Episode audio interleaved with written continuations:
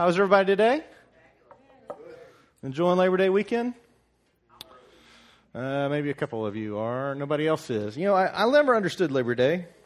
Why is it that we take, we pretty much don't work on Friday? I mean, we're there. We're getting paid to be there, but we're pretty much done, right? On Friday. Saturday, we don't do much. Sunday, we don't do much. Monday, we're not supposed to do anything. And we call it Labor Day. I've never understood that, but I'm not going to argue with a long weekend. Amen? All right. Well, we're glad that you're here with us today. And uh, before we get started, I want to let you know about a new ministry that uh, we are starting here at Journey and we need your help with.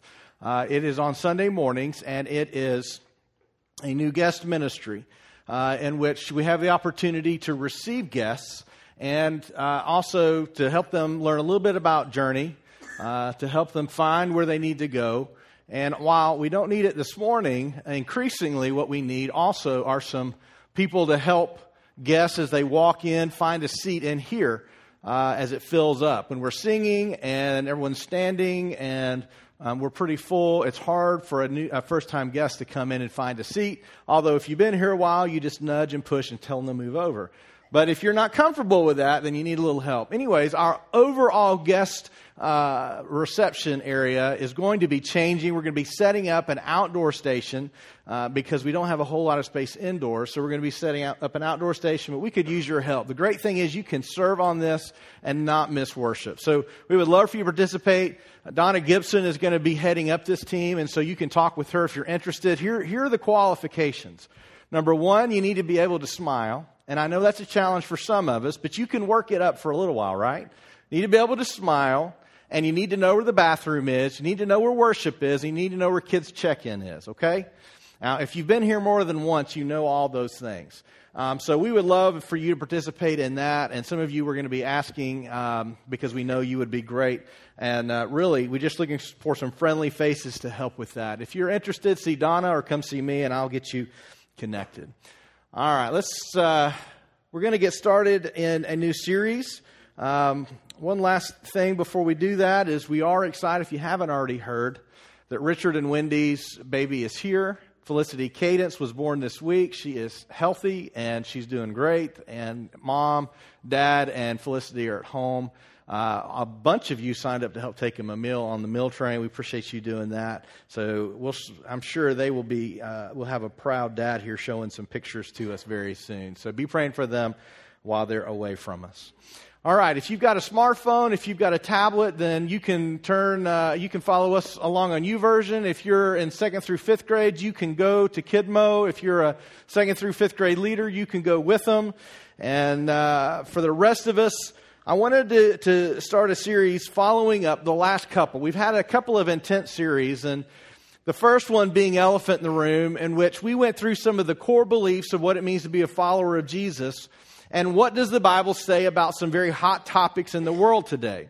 Now, my guess is not all of us agreed with everything that was said, yet I hope that what we had an opportunity to do was to walk through Scripture and look at what Scripture says about some very hot topics.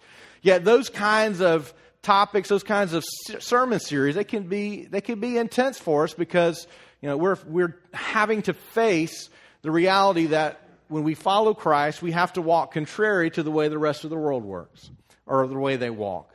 Then we followed up with a digging deeper series through Philippians. Now, I want you to know we're not going to be going through those basic questions in the series of free, yet I hope that you will use those in your own personal study because remember, your greatest things you will learn from God, the greatest ways you will hear from God, and the greatest pieces of wisdom and, that you will get out of Scripture will come in your own personal study, not from when you come to a, a small group or come to worship or you know, hear somebody on the radio. It's when you take the time to dig into God's Word and you let God speak to you through His Holy Spirit. This series, what we want to do is we want to talk about what is the what is the truth of what happens when you come to know Jesus Christ as your Savior. And the truth is, for many of us, when we go through our minds thinking about what freedom means, a number of images will come up. If I were to say to you right now, I am here to save you, what thoughts go through your mind? For me, I would be thinking, from what? what are you saving me from? What I, is something going on that I don't know about? Are you saving me from the coffee? How? How are you going to save me? All right? I don't, I don't know that answer, but that's a good question. The next question I'd ask you is simply this What does it mean to be free? What does it mean to be free? And I want you to think about that. Because if you grew up in this nation, you automatically think of patriotic thoughts and jets flying overhead, great football games, which we haven't seen a whole lot of this weekend, let's be honest. When we think of freedom, we think of a 21 gun salute or we think of the American flag waving in the background. But what does it mean to truly be free? And I would follow that up with this basic, simple question Do you, where you're sitting right now in your life, do you feel like you are free? See, as we go through and we study some of the things that, that God has taught us, He has told us that we are supposed to be free. And our study for the next few weeks is going to be based on Galatians chapter 5, and we're going to spend some time in that today. But Galatians 5:1 simply says this, "For freedom Christ has set us free. Stand firm therefore, do not submit again to a yoke of slavery." which is a wonderful verse, and I love this verse, and we often teach from this verse. The problem is there are a lot of Christians who don't feel free. And what we're going to find is when Paul's addressing a specific group of believers, he knows that there are Christians who still feel like they are in bondage. They're still struggling. Life is not what maybe they thought it was going to be. What we find is we read through some of those early believers in those early times. You know, I always thought if, if I was alive when Jesus was alive and I got to see him perform a miracle, I would never struggle with any kind of faith issue. I would never struggle with belief. I would never struggle to follow in his steps if I could just see him restore someone's sight. If I could see him raise someone from the dead, I mean, surely. If I could have seeing those holes in his hands and his side and his feet, I would never struggle with thoughts that maybe this isn't real. But unfortunately, a lot of us struggle with bondage. We're in bondage to false beliefs, we're in bondage to wrong priorities. A lot of us, because of where we have grown up, we are in bondage to the need for more. Is that not bondage? To never be content with what we have. We're in bondage to an unhealthy understanding of, of, faith and works, in that I believe in faith, but I feel like I'm not doing enough, or that God's upset with me, or disappointed with me, or somehow I'm messing this whole thing up. We feel in bondage. We feel in bondage because we're trying to fit into a broken society feel in bondage because we don't wake up in the morning just excited about everything that that day holds. Instead, we still have dread, fear, disappointment, and at times depression. See, a lot of us still struggle with bondage, and yet Jesus has said, I have come to set you free. Why is it that so many of us don't feel free? Now, some of us in the room do, and some of you have a supernatural ability to be positive in the midst of whatever life brings you. How many of those are in the room? You're just positive about everything, okay? We've got one, two, three, four, four people. That's not good. That's not good, people.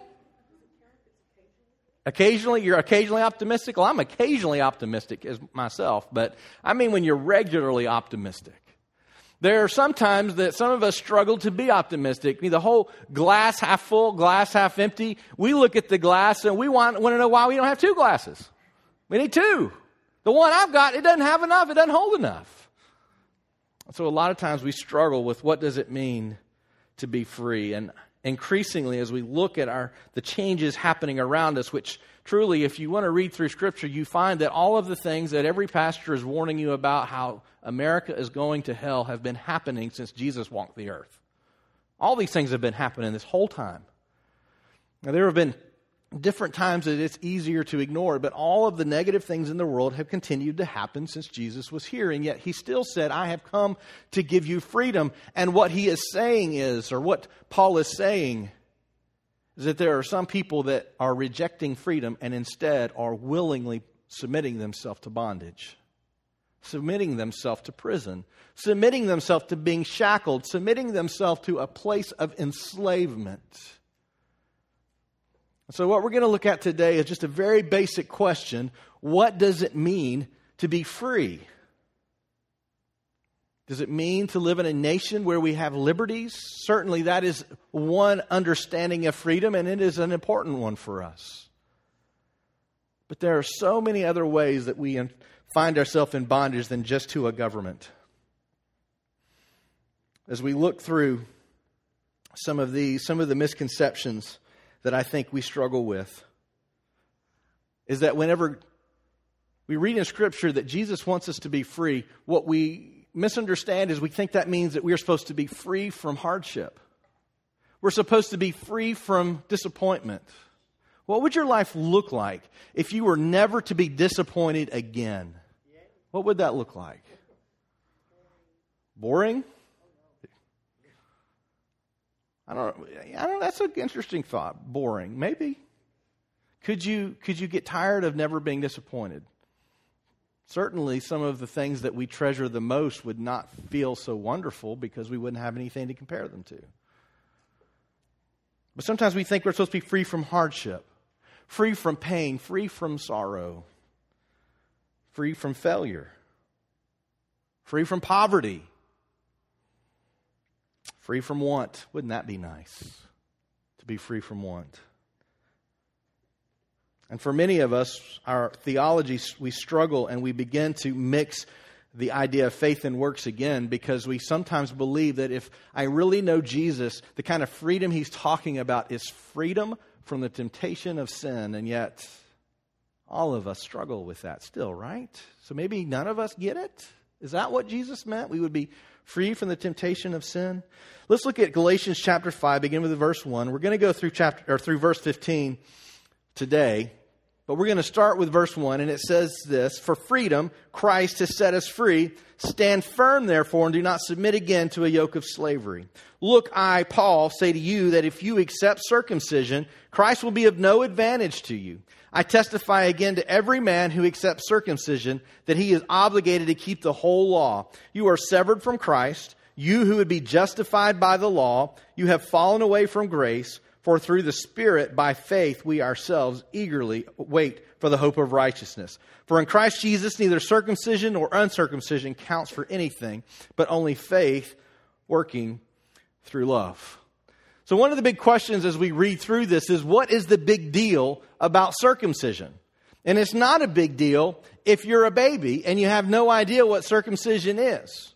But what we find ourselves when we look through the history of the Jewish faith, not only of the Jewish faith, but of early Jewish believers, is that they struggled with trying to tie in the old way of doing things with a new way of having a life through mercy and grace and the love of God through the sacrifice of Jesus Christ.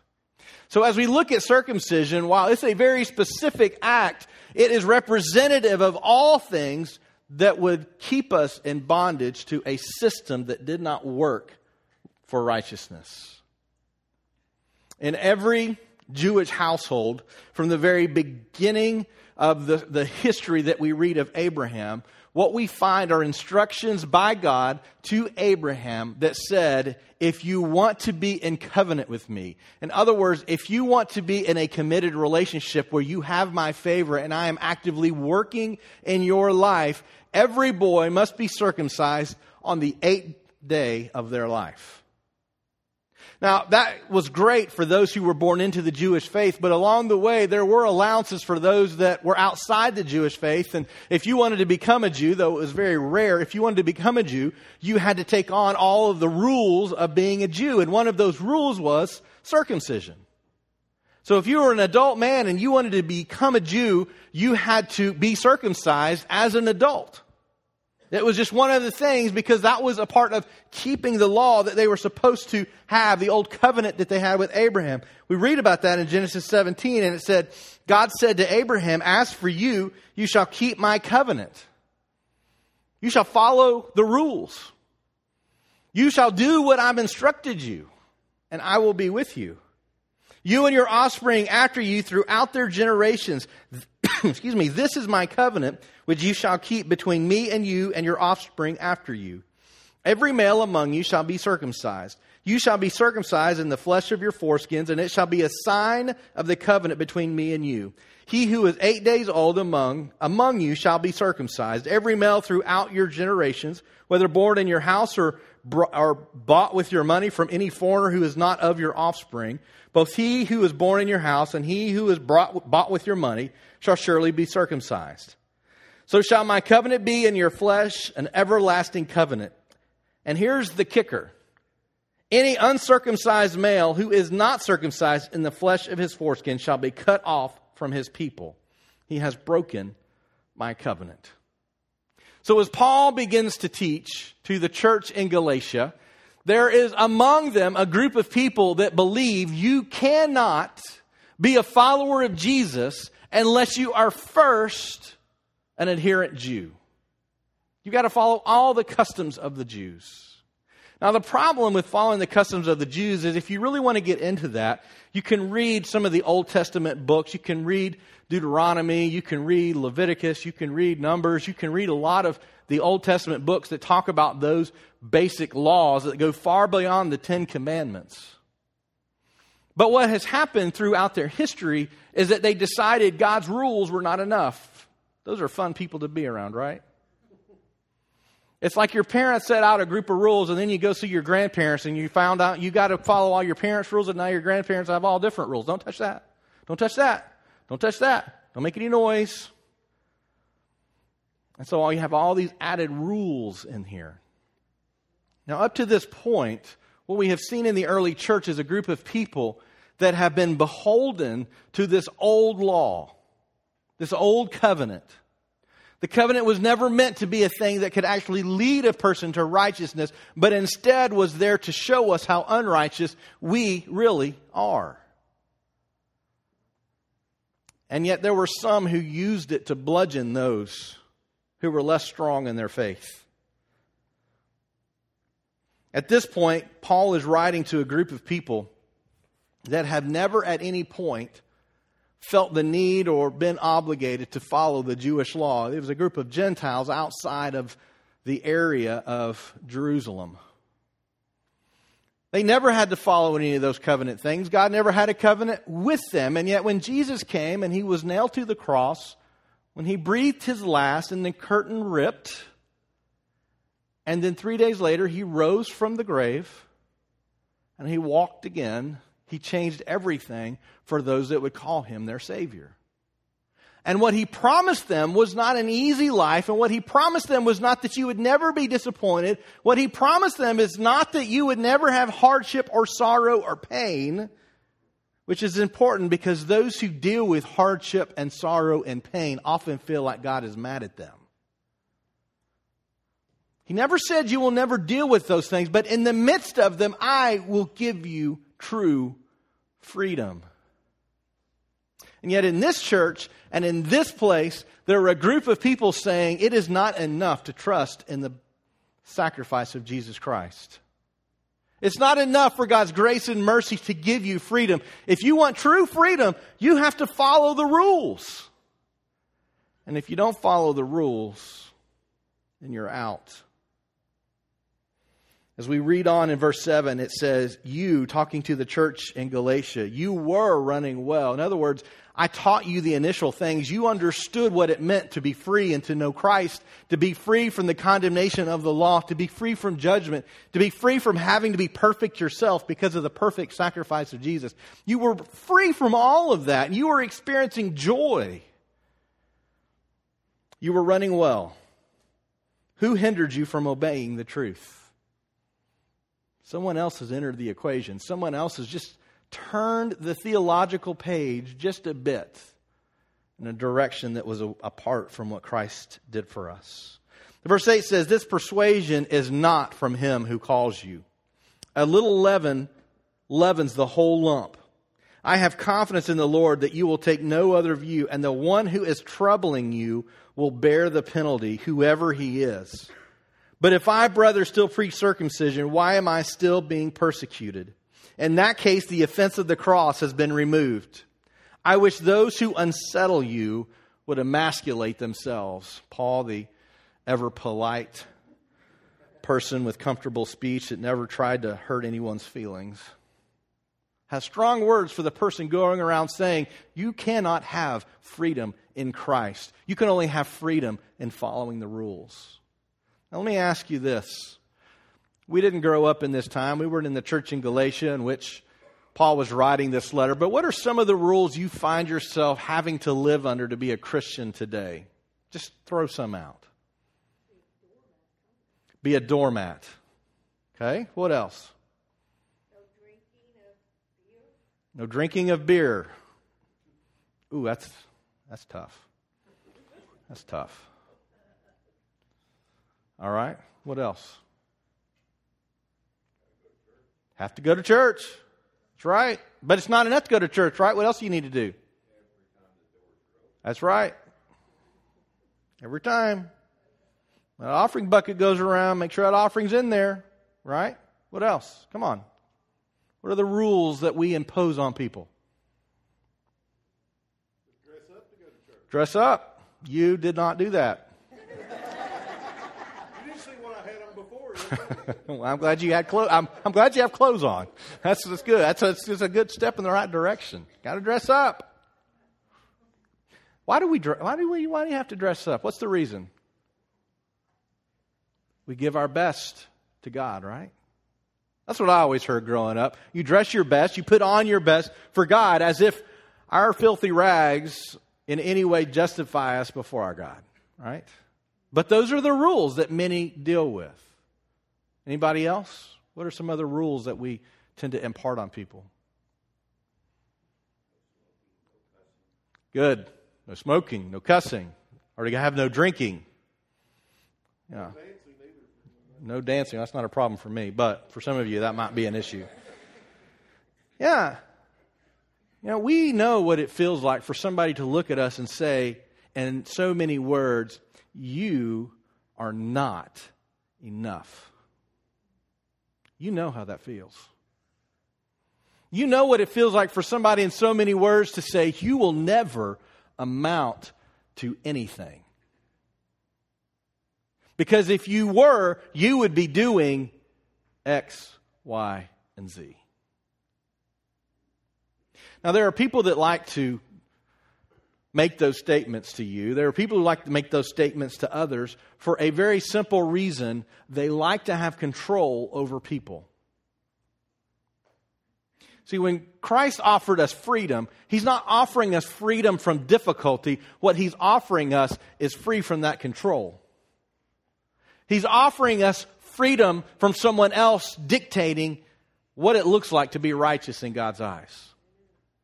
He's offering us freedom from the opportunity to say, I no longer have to live according to the ways of the world. There is a better way in which I can live, and I will leave this world and I will be with the one who created it. And yet, in this church and in churches today, what we find are some people, and Paul says, I don't know who it is, but he's got some strong words for them. He's trying to take the freedom in which God has freely granted them through love and is offering them shackles back into an old system that never worked. See, God never intended for the old covenant to be the end all. He knew it was not something that we would ever be able to attain because you and I are not disciplined enough in order to never sin. It's not possible. Even in the old covenant, they knew it was not possible for you to live without sin, and so there was a whole system, a whole sacrificial system to atone for your sin. And that's why we see and why so much of, of the language around Christ's death on the cross is the language of, of the sacrificial system because it was his sacrifice that ended all others. He was the atonement that took away all of our sins, offering us freedom that we, do no, we no longer have to worry about God's judgment or how God feels about us or what God thinks about us. We can know confidently that not only does He love us, He has called us to a free relationship in following Him. The truth is that well meaning and sometimes ill meaning, if we're honest.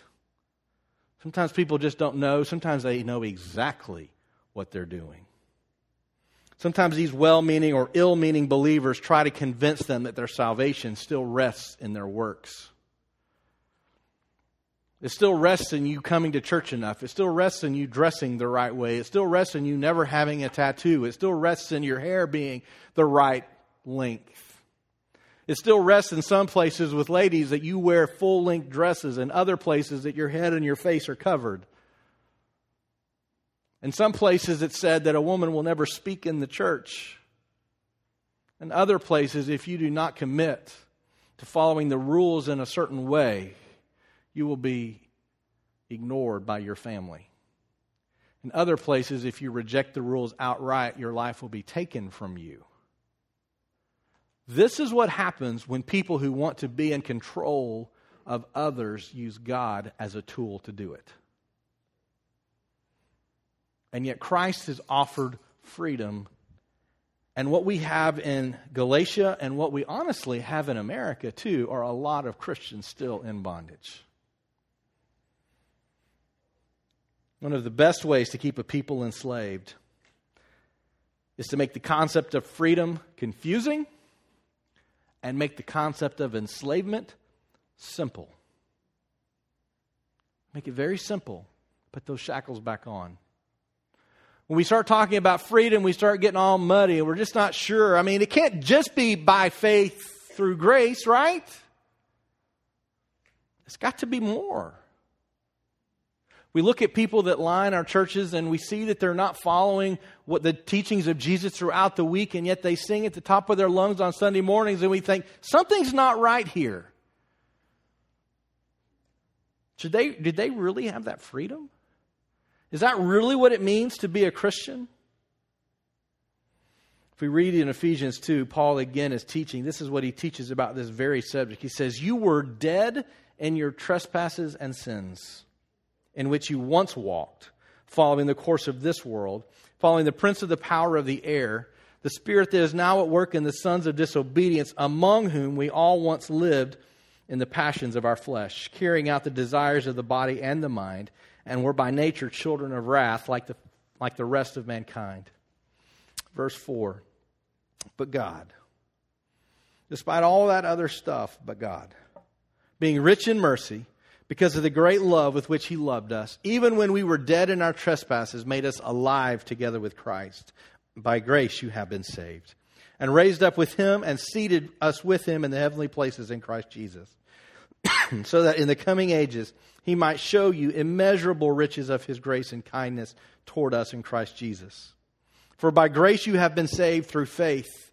And this is not your own doing, it is the gift of God, not a result of work, so that no one may boast. For we are his workmanship, created in Christ Jesus for good works, which God prepared beforehand that we would walk in them.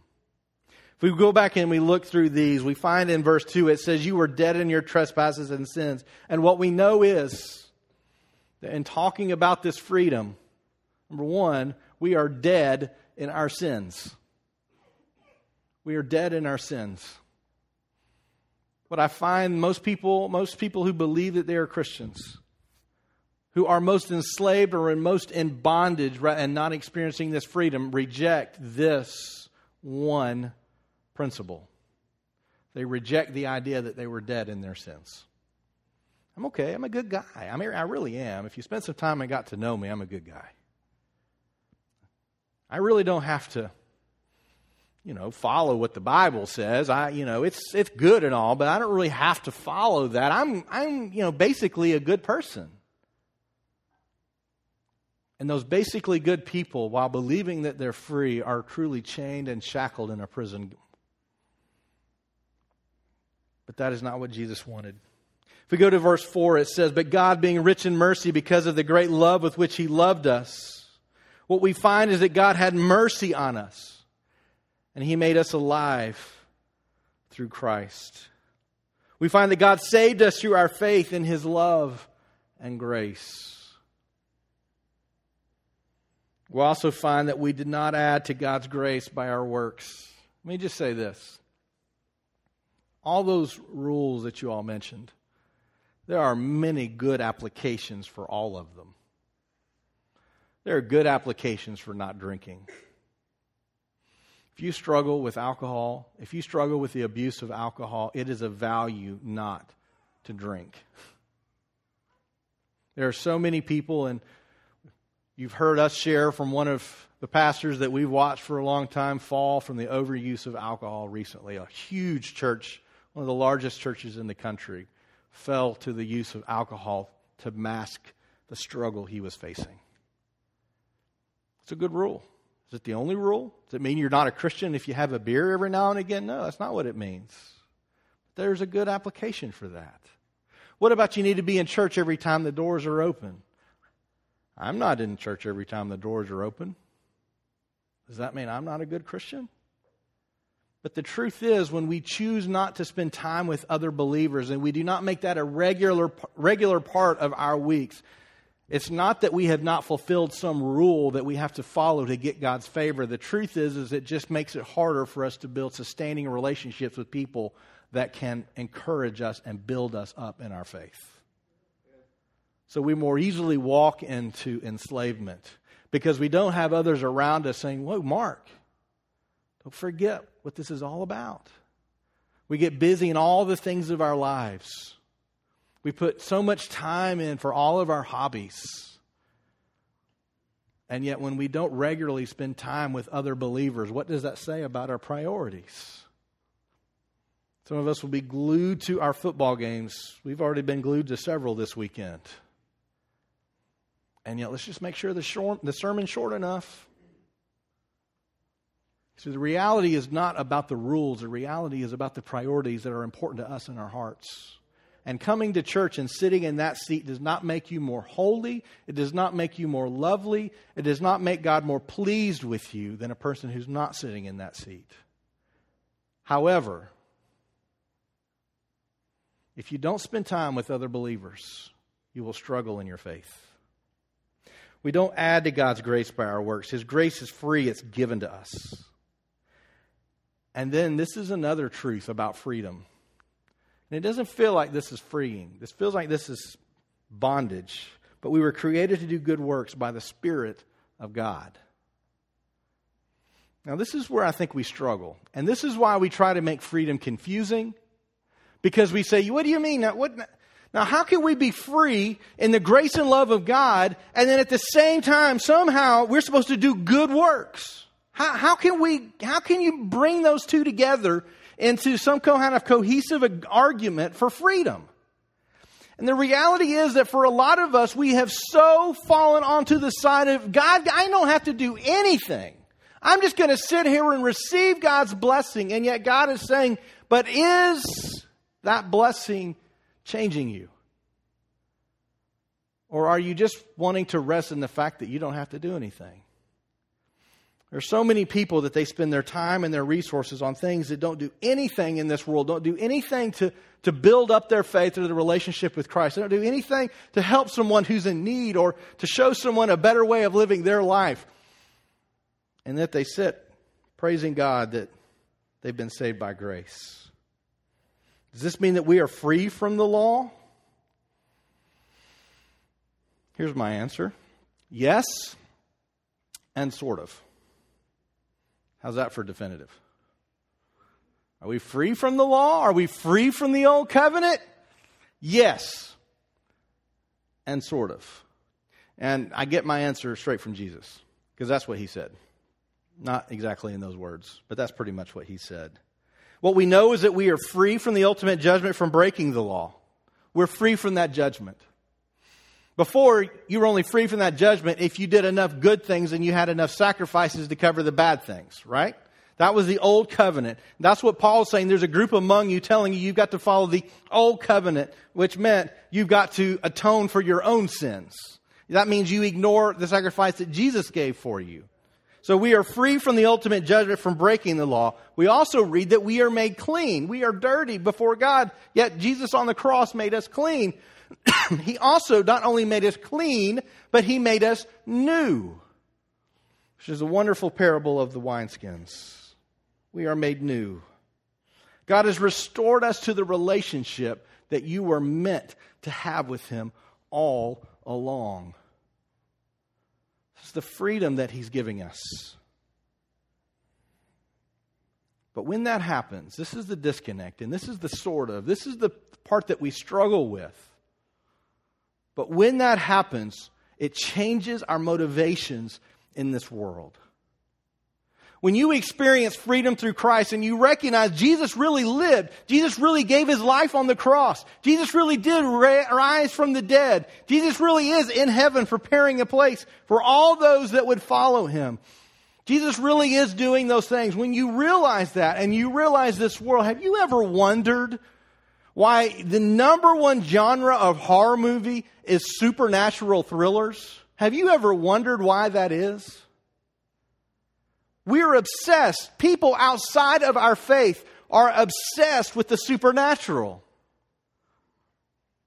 And the reason that is, is because they would rather give a nod to the supernatural and ignore it than to acknowledge it and say, I reject it. So we love the supernatural. We love those movies where demons are coming from all over the place, witches, Ouija boards. We love that stuff in our culture because ultimately we each know that this that we see with our eyes is not the only thing in existence. And it's easier to give it a nod and to ignore it than to simply say it is real and I reject it.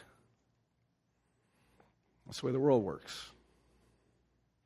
Our motivations change when we not only see what is real beyond what we can see with our eyes, we're motivated to follow not the law, but the spirit of the law, which is the spirit living in us. Very different.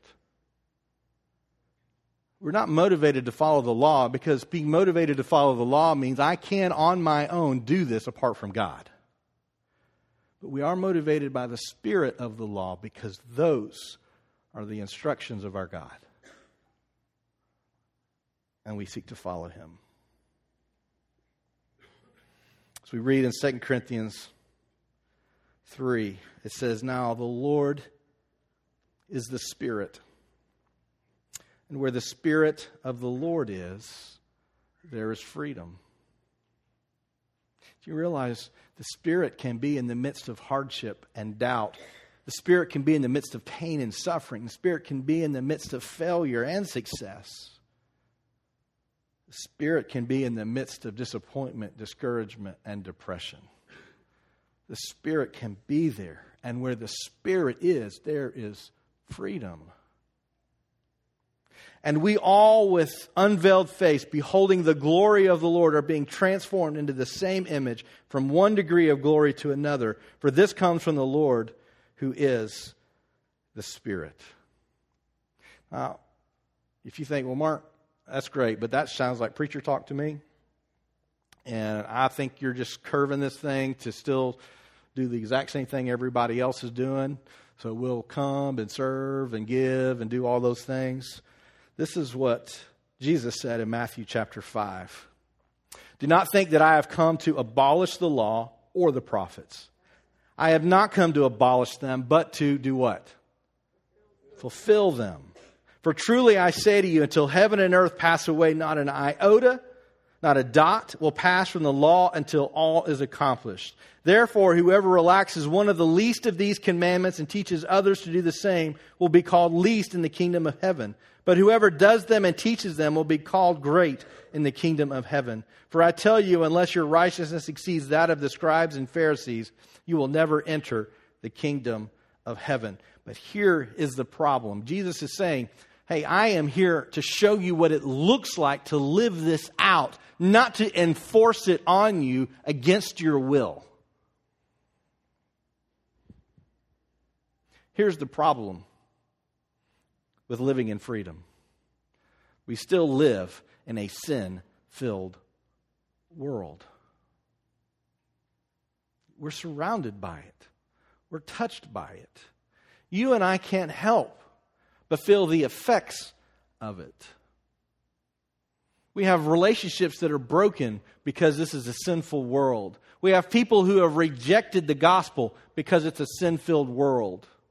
We live in a world where people say only weak people, only people who won't even think for themselves, follow religion or the church or the gospel or Jesus, whatever word they want to use. You and I still live in a sin filled world. And it would be wonderful, absolutely wonderful, if when you ask Jesus to be your Savior, that you would be whisked away to this Christian utopian society in which we would live the rest of our days just happy and wonderful and everything worked out great. Our farmlands would, would produce a yield 10 times what the rest of the world would see.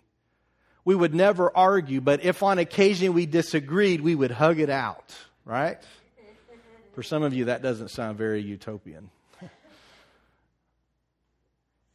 if God were to do that, how would anyone ever know the power of the gospel in this world that everyone else lives in?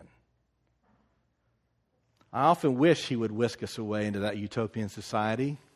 How wonderful would it be if a person got saved and immediately they got to be in heaven? How great would that be? But that's not the way God works. We still live in a sin filled world, and the enslaved always want to enslave others. Misery loves company. But I'm telling you, you have been called to a life of freedom. Verse 13 goes on and says, For you were called to freedom, brothers. Only do not use your freedom as an opportunity for the flesh, but through love serve one another. For the whole law is fulfilled in one word you shall love your neighbor as yourself. But if you bite and devour one another, watch out that you are not consumed by one another.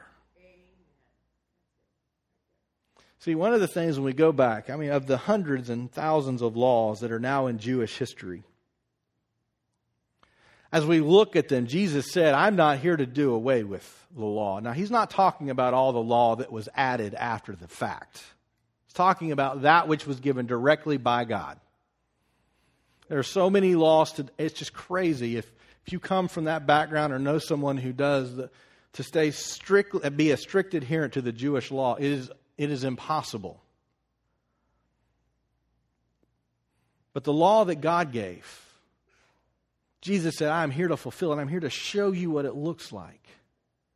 And what Paul is saying is that all of that can be summed up. And Jesus said the exact same thing. He said the law in its entirety, Jesus said it can be summed up in two things love God and love others like yourself.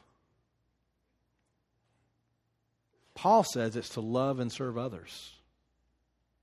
See, that is the motivation of a person who is free because they have seen that the world is different than the way everybody else lives. They see that to know Jesus is different than the rest of the world, and our motives change.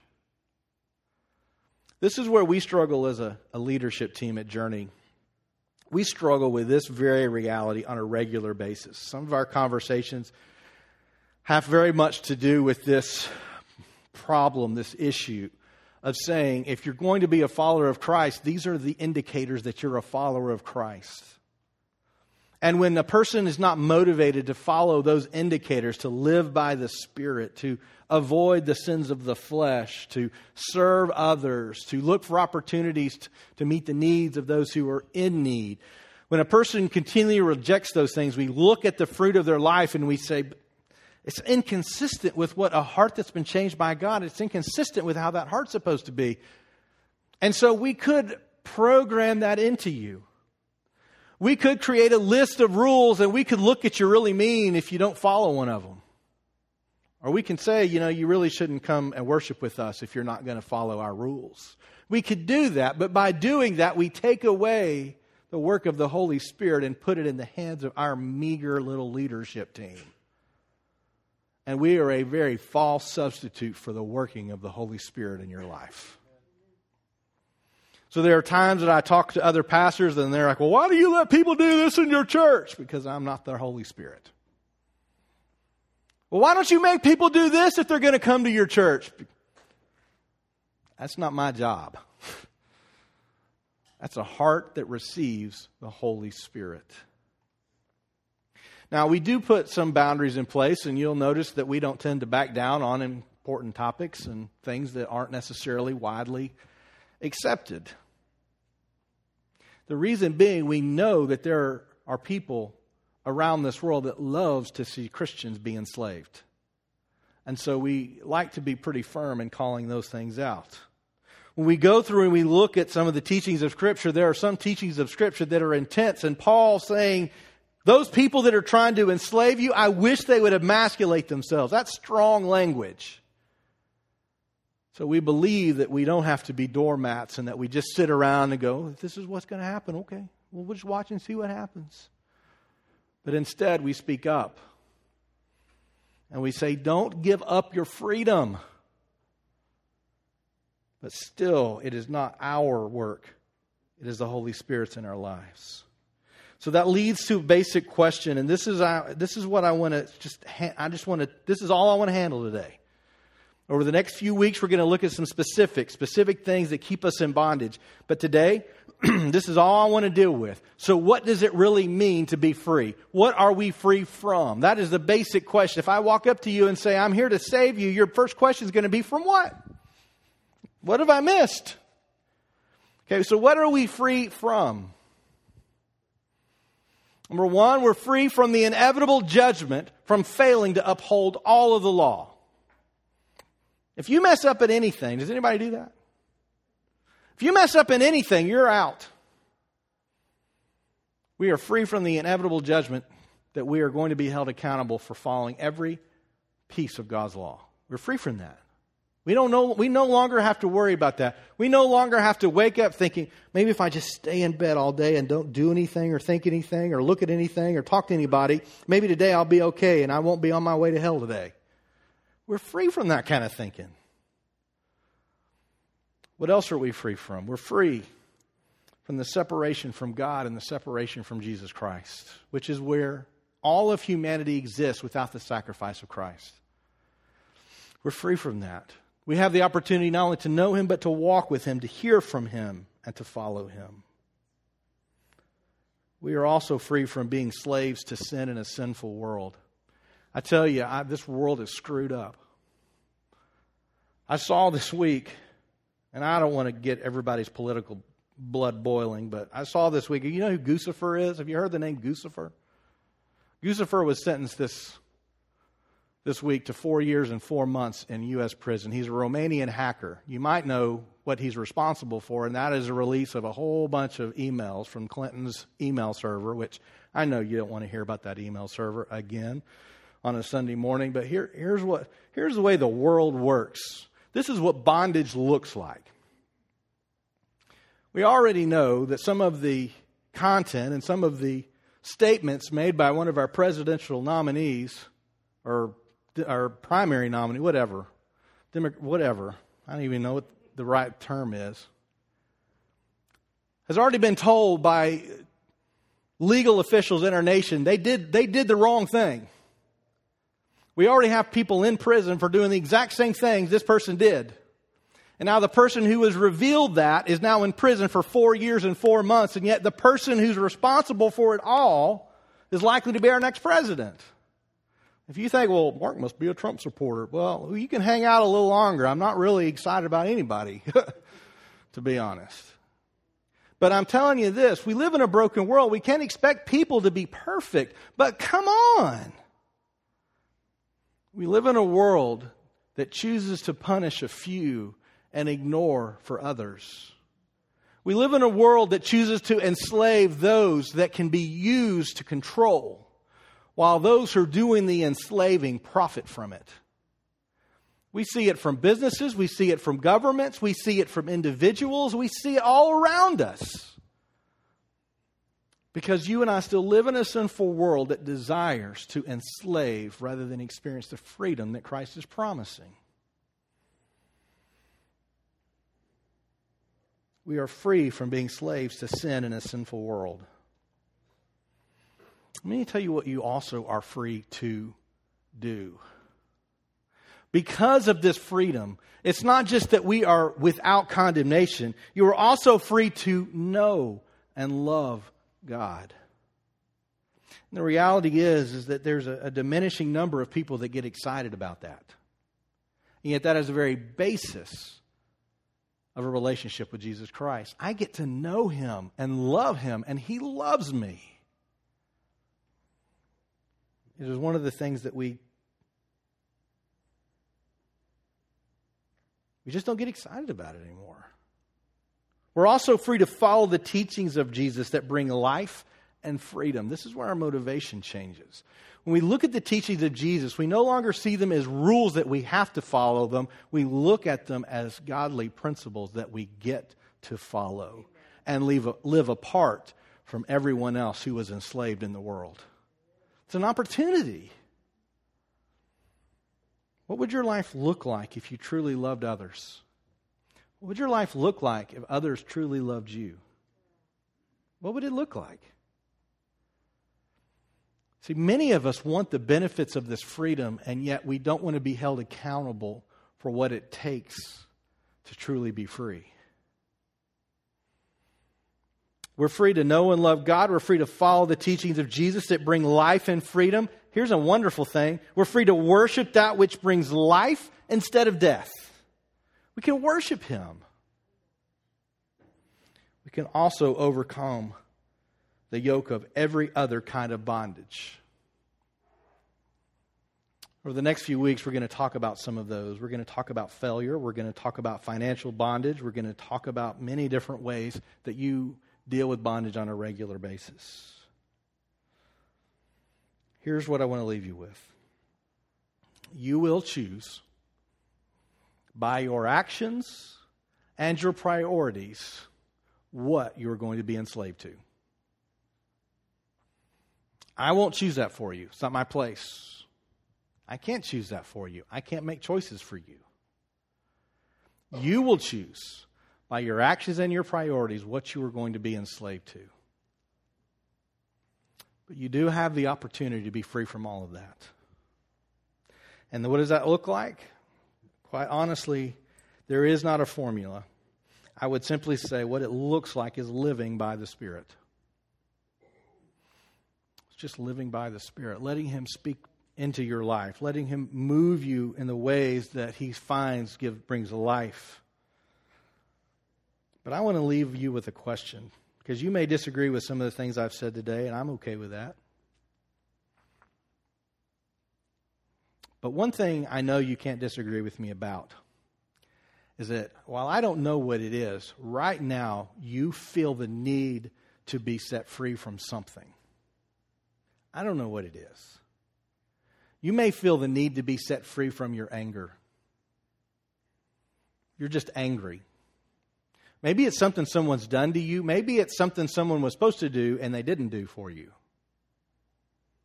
Maybe you've watched other people and you just get so angry that they get away from, with it. You're just angry. Maybe someone looked at you and they said something about you or your life and it just shook you. It made you angry. Maybe some of you are just wishing you could be set free from financial bondage right now. You are under the yoke of debt, and it is the exact same thing as debtor's prison. It's just that you get to go live and sleep in your own bed. You want to be free from financial bondage. Maybe some of you want to be set free from disappointment. Maybe some of you want to be set free from depression or discouragement, anxiety? Do you want to be set free from that self condemnation that when you look in the mirror, you tell yourself over and over and over you're not good enough? Maybe being set free means that we need to step outside of the lives that we're living, that we have just allowed ourselves to put one step foot in front of the other, and we have gone to work, and then we've come home, and then we've gone to work, and then we've come home, and we've continued this cycle of slavery within our lives rather than experience the freedom that Christ gave to us. I don't know what you are looking to be set free from, but I know every one of us has something we want to be set free from in this life. Maybe it's fear. Maybe it's fear that your life in the future is not going to look like you hoped it would. Maybe it's the fear that you really aren't good enough for God's love. Maybe it's the fear that you're not truly a Christian. Or the fear that no matter how hard you try or how much you believe, nothing will ever change. What is it that you fear that you want to be set free from? Jesus died on the cross so that you could be set free. Here's what I want to do we're going to close in, in one song, and we are going to take our offering as we normally do. And while we don't do a whole lot of altar calls, here's what I'm going to do. I'm just I'm going to stand to the side, but I'm just going to open up this front area. And I just if it may be that today you just need to confess before God what you need to be set free from. There are so many times that just speaking the words to God, the words that you were scared to death to say, and you don't have to speak them to me. We're not going to give you a microphone to speak them to everybody else. Maybe you just need to speak them to God. God, I need to be set free from these things. Maybe today you just need to experience the freedom that comes through the love and the grace of God through his son Jesus Christ, who died on the cross so that you could know him and walk in freedom with him. Whatever that is. As we close out with this last song, I want to invite you to come. Before we do that, would you pray with me? Father, God, I struggle with what it means to live free and to struggle with the shackles of my own making. I know I'm not the only one, but so many times it feels like we are the only one.